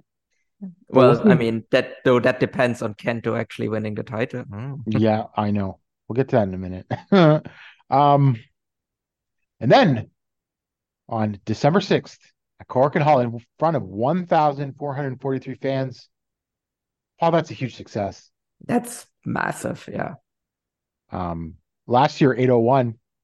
yeah, it's such a like it's day and night basically. This drew more than Nak uh, Nagata versus Miyahara. Yeah. Like one of the biggest Korakuen crowds 41 entire year. fans. Yeah. Like might be all Japan's biggest Korakuen crowd in a long time. Yeah, I would have to like kind of go and take A back couple of years yeah. actually, because if this beat Mi- Miyahara versus Nagata, then this has been several years. Yeah, then have we'll probably have to go back to like 2019 at the very least. Yeah, maybe. So Maybe, maybe early, like maybe January 2020 yeah, for the New Year Wars shows. Like that's like literally like the only other time I could imagine like that they could have broken it because then obviously pandemic and so they wouldn't Mhm. have. So um we open up with the Junior Battle Glory special six man tag. Hikaru Sato, Koji Iwamoto, and Fuminori Abe defeated Atsuki Aoyagi, Rising Hayato, and Ryo Inoue in 8 12 with an octopus hold from Abe on Inoue. This was a great opener. Yeah. Oh yeah. No, I I love this opener. Yeah. Like the it was just all action, and also yeah, Abe getting the win. Like again, Abe kind of punking out Inoue again is also really fun. I, I I hope we really get like a longer match between these two because these have amazing chemistry. Uh, Gaora TV title four way match. Minoru Tanaka defeated Takao Omori, What was Yoshi- this? Yoshitatsu, Black Menso-re, and Black Menso-re. In 745 with the ground Cobra hold on Menso-re for third defense. I mean, I don't know. It wasn't that. I was expecting worse, I guess. Yeah. But also Tanaka just defending the belt as well. Like I don't know. Yeah, I don't know what the point. I thought they were going to No. take him here. Yeah. I I mean it's not like I want to see it on any of the other three, so I mean in theory it stays on the best worker out of them. hmm Um but yeah, I also don't really get what the point of this race. I mean it's the Gaora TV title, so it's not like it's a title that has ever really mattered. But still kind of baffling to just keep this Tanaka reign going. I mean, we'll see. I, I mean, I would assume next time he defends it in All Japan, he's losing it though. And then Real World Tag League, uh, Kuroshio, Tokyo, Japan, and Seigo Tachibana defeated Yukio Sakaguchi and Hideki Okatani in 11-10 when Kuroshio uh, pinned Okatani. Uh, they brawled a bunch on the outside, and then Okatani stole Jiro's jacket at one point. Um, or was it Sakaguchi that took the jacket? I think it was Jiro Uh, or Okatani. Yeah, it was Okatani. Yeah, because he got pinned in the jacket, I think. Yeah. Um, this was, I mean, comedy aside, this was very solid, I thought. I'm really shocked that like Tachibana and Kuroshio got I can't believe they got points. eight points. They Yeah. didn't have, like what you didn't they didn't have to give them that many points. No, I guess maybe because it's like Jiro's big return. Yeah. But, yeah. And then uh Hayato Tamura and Galeno Del Mal defeated Cyrus and Ryan Davidson in 850 with the lariat from Tamura on Davidson. I mean, this was fun brawl. And then but they kept it short and sweet, I thought. And it, you know, the four big guys. Yeah, great finish also. Like Yeah. great visual of Tamura hitting that massive lariat on Davidson, who also bumped for it really, really well. Oh yeah, that was a great bump. yeah, that was that was a great finish. And then the Junior Battle of Glory, Dan Tamura defeated Naruki Doi in 1530 with the power bomb. it's a great match. I'm not sure this was Dan's best singles match, but it's up there. I thought they told a really great story, um, especially because Doi was using his veteran wild to like trick Tamura into like running at him and stuff like that, and then countering, and just great. But it was also definitive finish, like big lariat and a power bomb. Doi Doi is a great heel. Like I, I've like Doi is just an all-time great heel. I actually went four stars on this. I thought this was great. I thought this was I mean it was easily obviously the best match of the entire junior battle of glory. I don't think that's really controversial, I would say. I mean obviously it was the longest one as well. No, I don't Just- think it's controversial to say at all. I No. think it was. No. Yeah. Like it, it was just very easily the best match uh, of that of that tournament. Just perfect structure as well. I mean, as you were saying, like Doi just like great like because I feel like it was this really interesting thing where like Doi was like outsmarting Tamura all the time, Yeah. but then like so like Tamura had to like still be kind like he was still kind of the underdog, right? Because he was like up against like a literal legend. Yeah. Uh, but then he still like he put him the fate definitively just give him like a really really strong win like he didn't really feel like he just kind of got lucky or he outlasted Doi but rather that he like find like like Doi's luck essentially ran out and he just got put down definitively like by this guy that is just better than him Yeah. And did you see how fast Doi got out of there when El Lindaman? oh yeah, yeah, yeah. Think- he think he actually got out of there like a little bit too like uh, but Dan was also kind of like trying to get out of there as well Yeah. because Dan got the trophy and was Yes. already climbing out of the ring while like a Lindaman was still making his way in to do like the whole promo and everything. And Yeah. Dan was like, "Oh yeah, right, the title challenger came back into the ring." And then um, Shuji Ishikawa and Ren Abe defeated Suwama and Hideki Suzuki, eliminating them from the tournament in 12-15 when Ishikawa pinned Suzuki with the Fire Thunder, which uh, I was a little surprised. Yeah. No, I didn't That was the expect that result. Um, I thought that they were gonna. I thought Ishikawa was gonna pin Suwama. Yeah, which, hey, that would have been fine too. But I mean, yeah, Suzuki took the pin here. Good match, I thought. Yeah. Um, I thought you know Shuji and Suwama did their usual like running into each other stuff, and I thought Hideki and Ren was fun. Like Yeah. I don't know somehow Hideki knows. Well, I mean Hideki's pretty tall himself, but um, trying to get him with holds and everything. Yeah. But they swerved us. Hideki, Paul. Hideki is really sneaky tall, I would say, because you never think of him as a tall guy, but he is Yeah, very tall. Yeah. Um, Paul, they swerved us after the match. Yeah. I fully expected this to like that we're gonna get like a turn and like a singles match or something out of this, but no. No, they're still friends. Yeah, better friends probably now than they were beforehand at the start of the tournament. He tried to carry Suwama out on his back. Uh, I, you should have. Well, actually, no, you can't even make that joke anymore because Nakajima is literally the Triple Crown champion and he's doing Yeah. really well. It's funny. When after Yeah. that fall, I thought that they were going to get into a fight, but no. no, No. I mean, maybe they will still like fall apart or not. We'll see. But yeah, I mean, for now, that that team stay. I mean, I like that team actually. So not. look, I have to say, I still think that first that match the first night was bad, but the stories went in a perfectly good direction. Yeah, it, it's to me, like I said, like I already like like I think with with hindsight, it's not as bad. Yeah. but yeah, it, it definitely was very frustrating that they did that on the final night. But like like I said, to me, it makes sense in hindsight why they did it. Yeah. And then uh, Ryuki Honda and Yuma Anzai defeated Jun Saito and Rei Saito in 11 1442 with the German suplex hold from Anzai on Rei, eliminating the Saito brothers. Again, this is a very good match. One of, you know, you can, I, I'd have to go back and, well, yeah, I don't know which one's better, that or the one against Kento and Yuma, but these were both the best Saito brothers matches of the tournament for sure.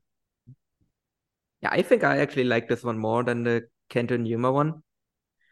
Just like I, I really like that like when like Kento and Yuma like try to outheal the Saitos, but I also still think the Saitos are at their best when they're just kind of like bad brawling heels essentially. Yeah. And, it, and they kind of just get to do that really well with Honda and Anzai. Mhm. and yeah, because they also can like stand up to them when it comes to that, and just that suplex from Anzai on Rei also looked great too. Yeah, for sure.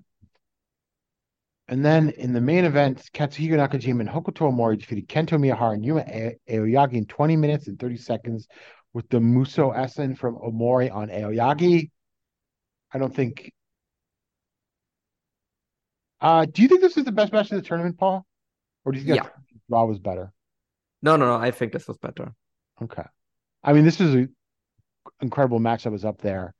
Just obviously, like all the Nakajima versus Miyahara stuff is electric, you know, and also the structure of this match is built around giving Omori some shine, even though like Omori got beat down for a while and then made his big comeback and pinned Yuma and everything. So it was constructed perfectly like that.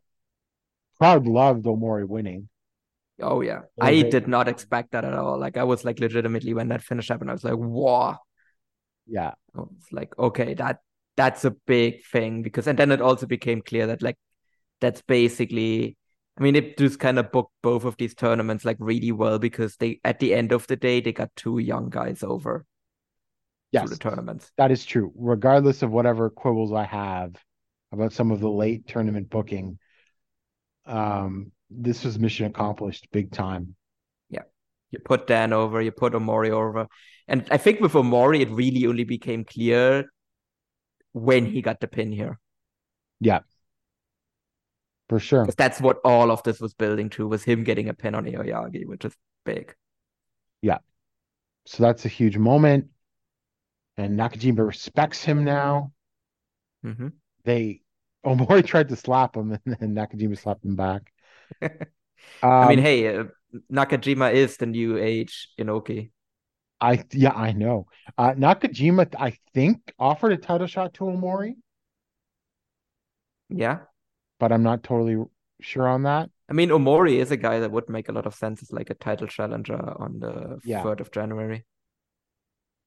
So that's the real world tag league. Mhm. Paul, now I called the. I can't say that I knew Nakajima and Omori were winning, but I called them winning like a week ago.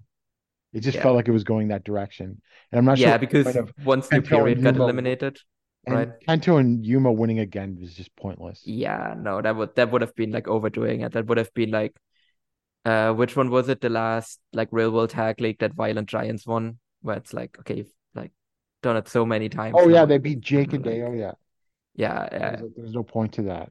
No, so once New Period, like I actually was like, okay, if once Period was out, I was like, okay, so then it has to be between like Nakajima, Omori, or Suwama and Suzuki, because I also don't think like that Kento and Yuma were winning. hmm So we'll talk about what's coming out of that in one second, but the next show is on December 21st at Shinkiba. It's New Age Chronicle number two. We've got Seigo Tachibana, Takuro Nikki, and Takanori Ito versus Kuma Arashi, finally returning to All Japan. Jun Tansho and Soma Watanabe. A little Wrestle One reunion there. Yeah. I'm happy to see Arashi back. It's Yeah. weird to put him on a new age young guy show, but But technically, was. it's less than 10 years of experience. is that still the case with him? That's a good question. Because he was an early Wrestle One trainee. Ah, no, he is. He made his debut in 2015. Oh, really? That's later Yeah. than I thought. So, yeah, he's 32, but uh, yeah, hmm less than 10 years experience. And then uh, Ryo Inoue and Issei Otsun Onitsuka versus Takuya Nomura and Fuminori Abe. That's gonna rock. hmm Uh, Hokuto, Hokuto Omori and uh, Takahiro Katori with whatever gimmick he's doing, like a dog or something, versus Yushi Ishikawa, Big Japan's Yuki Ishikawa. Yeah, yeah, because and- uh, the other one is definitely not on that Not- 10 years experience. and Ren Ayabe, Dan Tamura, and Hayato Tamura versus Ayato Yoshida and Kazumasa Yoshida of Big Japan versus the double Iwasaki team of Toa Iwasaki and Koki Iwasaki. And then what I assume is going to be the main event, because they haven't done the match orders yet, Yuma and Atsuki Aoyagi versus Jun and Rei Saito. Yeah, but the Dan match is definitely something that was like booked over like a couple of beers in a pub somewhere, right? Because someone was like, would it be really funny if you just put a bunch of guys with like the same name and and and team them together and put them in a match? Mm-hmm. Because it's a booking idea I would come up with a, after a couple of beers in a pub. so then we've got December 31st at Yoyogi National Stadium number two. So it'll be El Lindaman versus Dan Tamura for the PWF World Junior Heavyweight title. Shotaro Ashino return match. Shotaro Ashino and T-Hawk versus Kuroshio Tokyo Japan and Seigo Tachibana. And that'll probably be good. Yeah, I, is that maybe why they gave them this many points so that Ashino isn't facing like a complete like joke team that just lost a shitload of matches? Yeah, I, I don't know. Well, I assume Jiro's going to be around. And I mean, like, uh, but obviously, like Ashino's. Uh, are you going to the. DDT show on January 3rd? Uh, January 3rd, I might be Because it's gonna be- Jiro versus Dino. hmm, maybe I'm not. I was gonna say, does that does that uh does that does that I mean, I'm I'm definitely gonna do the All Japan show on that day. And yeah, we'll see about the DDT show. Then Atsuki Aoyagi and Rising Hayato versus Yuki Ueno and Toei Kojima, which uh That should be really good. Yeah. yep, and then of course Katsuhiko Nakajima versus Kento Miyahara for the Triple Crown. Yeah. And I assume we're gonna get like a few more like undercard matches on. Oh yeah, we've we will we've only got one, two, three, four matches announced. yeah, and there's like a bunch of like people on the All Japan roster that are still missing from. Yeah, they load them up. There'll be like eight to ten matches, I assume, at the end of this. Yeah, Paul, is Nakajima winning this match, or is It might be. it would be incredibly weird, but maybe he is because I think it's like before and it felt like such a guarantee that he's going to lose here. but I feel like maybe maybe he's holding if he's winning here, he's holding the triple crown until after the uh the champion carnival. You think that's a wise idea, given his history as the top guy in a company? Okay, here's the thing. I if you asked me this at the beginning of the year, or not even beginning of the year, but like I don't know, three months ago, I would have said no. But he's been drawing really well in all Japan so far. But is that because everyone just wants to see this match? That's the big question, right? Like, is it just because they want because they want to see this match, and if they don't get the result, that calls off the promotion, or is it?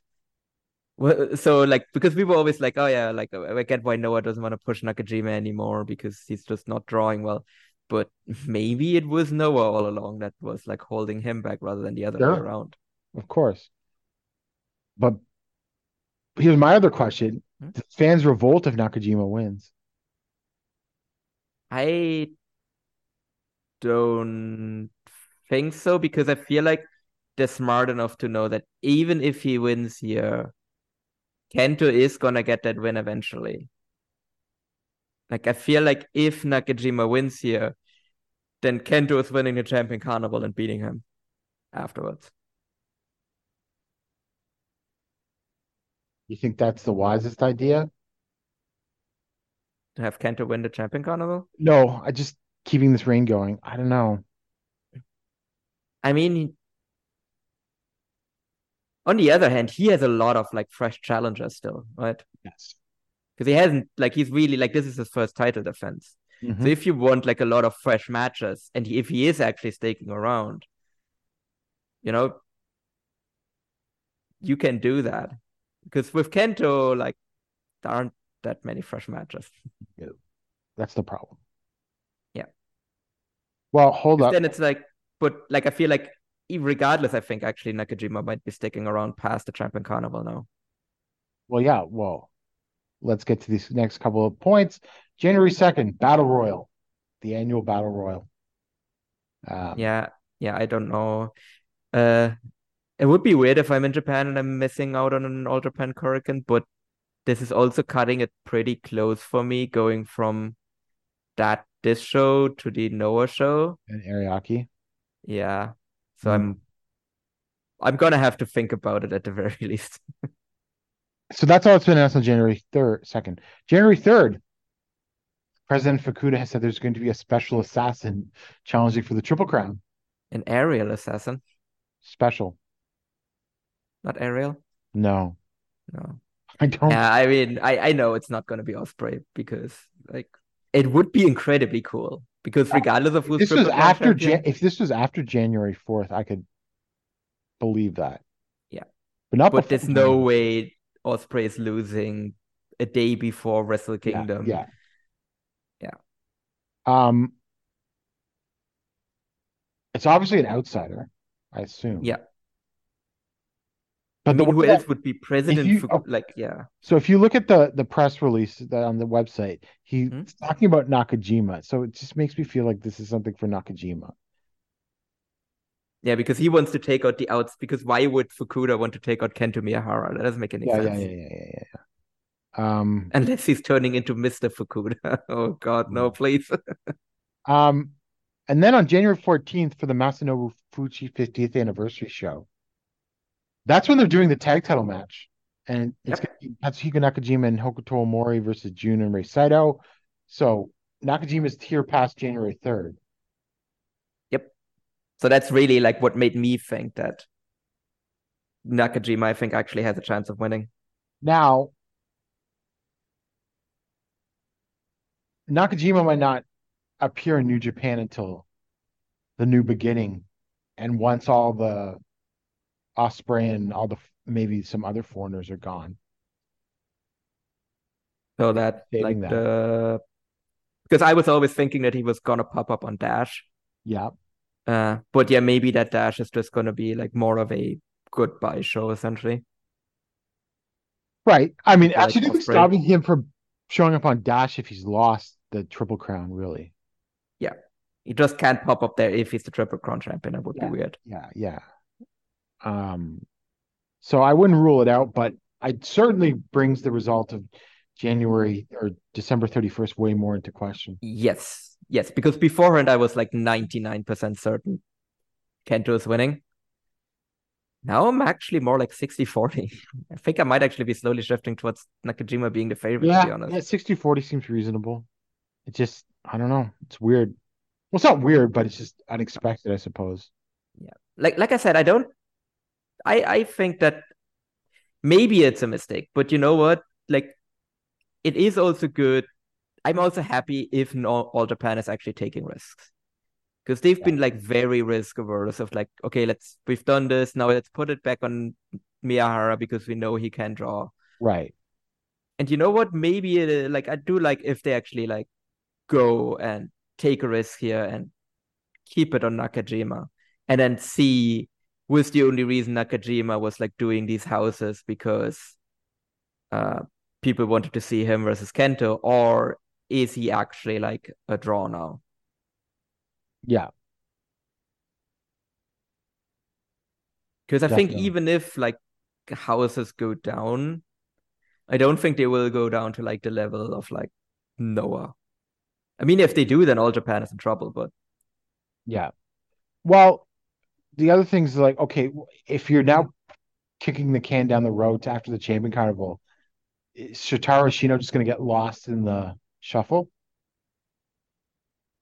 I mean, to be fair, I think that was always gonna happen. Like as much as it sucks, like I was always like, well, the moment he got injured after the champion car or in the champion carnival final rather, to me that was always like, well, he missed his moment essentially because that was like his chance, and now it's just kind of past him. As much as that sucks, I don't. I just think that's the real reality of the situation. Yep. Probably, but that's unfortunate. It it is. It really is because I think he could have like. I mean, I don't think it would have been a long title reign, right? Because I think it's pretty obvious at this point that like Yuma winning it where he wanted was always the plan. I mean, that actually makes me think if it even was the plan for Shino to win against Nagata. Oh, yeah, for sure. So, yeah, I don't know. Like it, it felt like maybe like they were like, we're gonna give you the champion carnival, but we still don't actually see you as a guy that can win the triple crown. Mm-hmm. Well, we'll see. I mean, it's still going to be a big boost for the company that, that he's back. Yeah. And especially if Nakajima continues his reign. Yeah, oh yeah, no, that that's actually. I mean, there's history there. hmm Like, there's history there with like Ashino and Mia uh, and uh, Nakajima from Wrestle One Yep, for sure. because, like, you can build that up as basically. Yeah, I mean, last time Nakajima came into a promotion, he took the title of Ashino. Yeah. And also, I think we should mention it as well for Yogi in general. Tickets are flying off the shelves. They are. Like the obviously like the the, the like most expensive one has been sold out for a long time now. Uh, special ringside uh, is sold out. Uh, the first floor tickets are sold out. So yeah, they are. This could be like their biggest crowd in a long time. Uh, without sponsors, too. Yes, without sponsors too. Yeah, that's the other thing. Like, they're not selling. doesn't seem like they're tickets. papering. Yeah, like this is just legit. Well, like, technically, I believe those tickets are paid for, but people just buy large blocks of them. Yeah, yeah. You know. no, this is a legit house. This is a legitimately big house for all Japan. Um, did they break three thousand? I think if they're selling out the last, like, because there's still like arena tickets left as well. Like the Mhm. arena B tickets are still left. Yep. So if they sell those out as well, I think they might. Like if they fill, because they've already filled out the first floor, which is great. Because at that point, like the only tickets left are like the cheapest tickets essentially. Which they might get like a pretty decent walk. Like because basically if everything else is sold out, like they might get like a strong like walk in on essentially. For sure, definitely. Um, oh yeah, and then Nakajima came to the press conference like dressed like a Antonio Inoki, the red towel over his neck and everything. Such a big move to do to all Japan. I know. I mean, he's Ah, cooking right now. yeah, yeah, he's really cooking. It's and that's why I'm also saying like maybe actually having him continue this reign isn't the worst idea. No. Um, but I just got the vibe that he wanted to do all sorts of stuff, and I just find it interesting that he's just settled into All Japan, possibly now for a longer term thing. Yeah, I mean, yeah, who knows at this point. Yeah. I mean, it could also be like we build all this up and then he just loses to Miyahara. Then he loses the tag title match on the 14th, and then he's in New Japan at like New Beginning in Osaka. Yeah, uh, I think um, waiting to debut him after everyone else has left is not actually a bad idea either.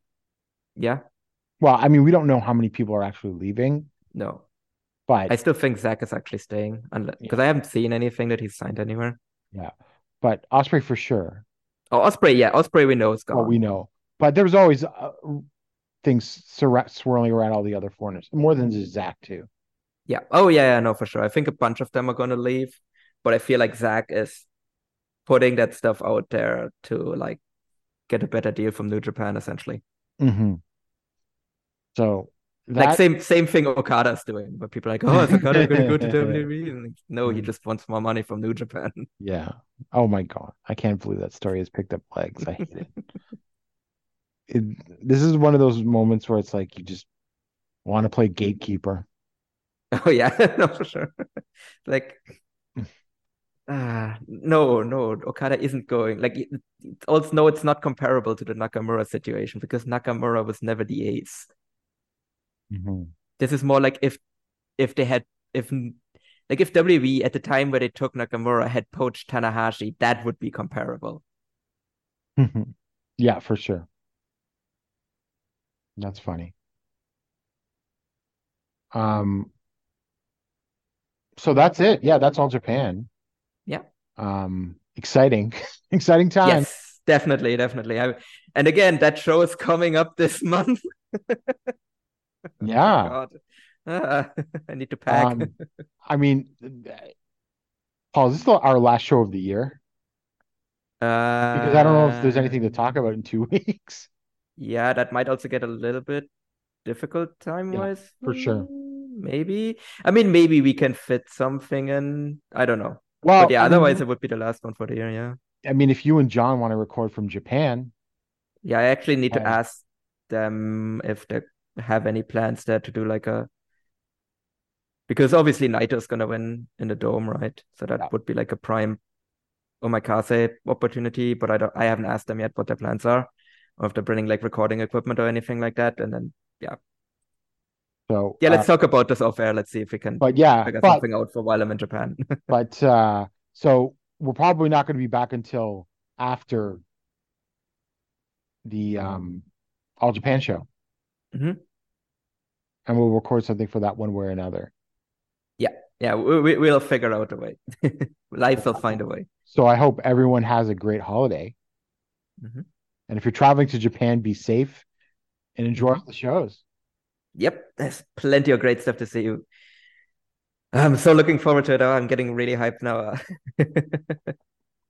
Mhm, definitely. So, um, yeah, and uh, it has been an interesting year. Uh, I suppose if we go back to January and now, very, very different places that these companies are in. Yeah. I mean, we expected Noah to fall off after the Muta retirement, right? Right. But I think they fell off even harder than I expected them to. Oh, absolutely. And I didn't think All Japan was going to get this hot. No. Because I mean, they were already on like an upward trajectory for like the first half of the year, but Mhm. they really are on fire now ever since uh Yuma Oh, won the title. I forgot to say, after this Real World Tag League, no question, Kento and Yuma, Tag Team of the Year. Think I I would still give it to astronauts. You still would give it to Astronauts? Yeah. But I think they're close. I'm talking in all of wrestling too. Oh yeah, no, I'm as well. I just think that astronauts title reign has just been like nothing short of phenomenal. Now, you can point to some business for Kento and Yuma that the astronauts have not done. Oh, that's a no contest. That's that Kento and Kento and Yuma smoke uh, the astronauts when it comes to business metrics. Yeah, that that's not a contest at all. Yeah, and because the company was going up with them as you know doing their tag team stuff. Yeah. Oh yeah, I know, and like they're pretty much like the most like one of the most high profile tag teams in Japan, I would say as well. And um, is All Japan the promotion of the year? Yes. That that's not a contest. That's just they were already pretty good first half of the year, but the second half of the year just makes that a no contest for me. And uh, Booker, whoever it is, Whoever whoever is booking All Japan, yes. The and let's not go for like whoever speaks with the foreigners. no, no, let's not. But whoever that is is also the Booker of the Yeah. year. I, I still think it's a committee of like Suwama, Ishikawa, Omori, and I think Yuma. Yeah, well, we'll because see. Yuma had that whole thing, right, where he like loudly complained, and then the booking very noticeably changed after that. So I think Yes. he actually has a spot on there now. Yeah, but that's still all speculation. I would like to know. Um, the other company I would even consider giving promotion of the year to is CMLL. Yeah. Because Uh, everyone else, like AEW, is like really shit the bed in the second half of the year. Big Japan sneaky. Big Japan is sneaky, definitely, but I mean, I on the other hand, promotion. Their business hasn't exactly their business is bad. And for example, so on the 30th, there is kind of at the same time, there is a Big Japan Korakuen and a GLEAT show in uh, Tokyo Dome City Hall. Mhm. I'm probably gonna go to the latter because I like the card more. Well, you can see So- Hayato Tamura hopefully win the title. Yeah, that's that that's the main thing, and I'm I get to see like SB Kento and Takuma Fujiwara. So Oh, I totally missed this. Did you know that Kaito and Alejandro are going to be on the Final Gate show? uh oh yeah, yeah, I forgot to talk about this. Yeah, yeah, they're challenging for the Twin Gate. Yes, Yuki Yoshioka and Dragon Dia versus Kaito Kiyomiya and Alejandro. I mean that should be a fun match. It's just weird Kaito coming into like junior promotion. They're going to lose, right? They're gonna lose, yeah. I know Kaito's not going to drop the fall, but it still doesn't. I mean, also, did you see the multi-man that they booked like Kaito in, where it's like him and a bunch of jobbers versus Yep. Okada and Yep. Tanahashi and Ishii and yeah, and Yano. Yeah. I guess since we're on the outsider thing, also, I oh sorry, I watched MAO versus Rei Saito in the Dio. That was actually a pretty good match. I've not gotten to Yuki Ueno versus Rei Saito, but I've heard that it's not bad Okay, for a big enough. match. So Yeah, I might I might have to cat do a bit of a DDT catch up since I I'm might just watching at least one of their shows. I'm just watching the Rei Saito match. Learning of DDT through through the lens of Rei Saito. Yeah. Um, so that I'll probably watch the New Year Korakuen shows, but I'm picking and choosing on DDT still. Yeah, I might actually go to the New Year's like tag show as well because the Yoyogi show starts pretty early, so you Yeah. can actually make that probably. hmm for sure. All right. Well, Paul, enjoy your trip to Japan, I will. and we will talk to all of you in the new year. So have a great holiday. Take care. Bye. Bye bye. My name is Tyler Fornes, and I am one of the co-hosts of the Good, the Bad, and the Hungy AEW podcast here on the Voice of Wrestling Podcasting Network. We take a broad scope approach to the world of all elite wrestling and the entire universe of Tony Khan. We talk about the big matches, the big stars, the promos, the storylines, and we also look at it from a big picture perspective. How are things going to change over the course of the next 10 years with AEW still in the picture? How are companies like WWE going to adapt and adjust to AEW? Are they going to be a similar way like they did with WCW in the late 1990s? Will there be a counterpunch? We talk about all of that and more on the good, the bad, and the hungy every week on the Voice of Wrestling Network.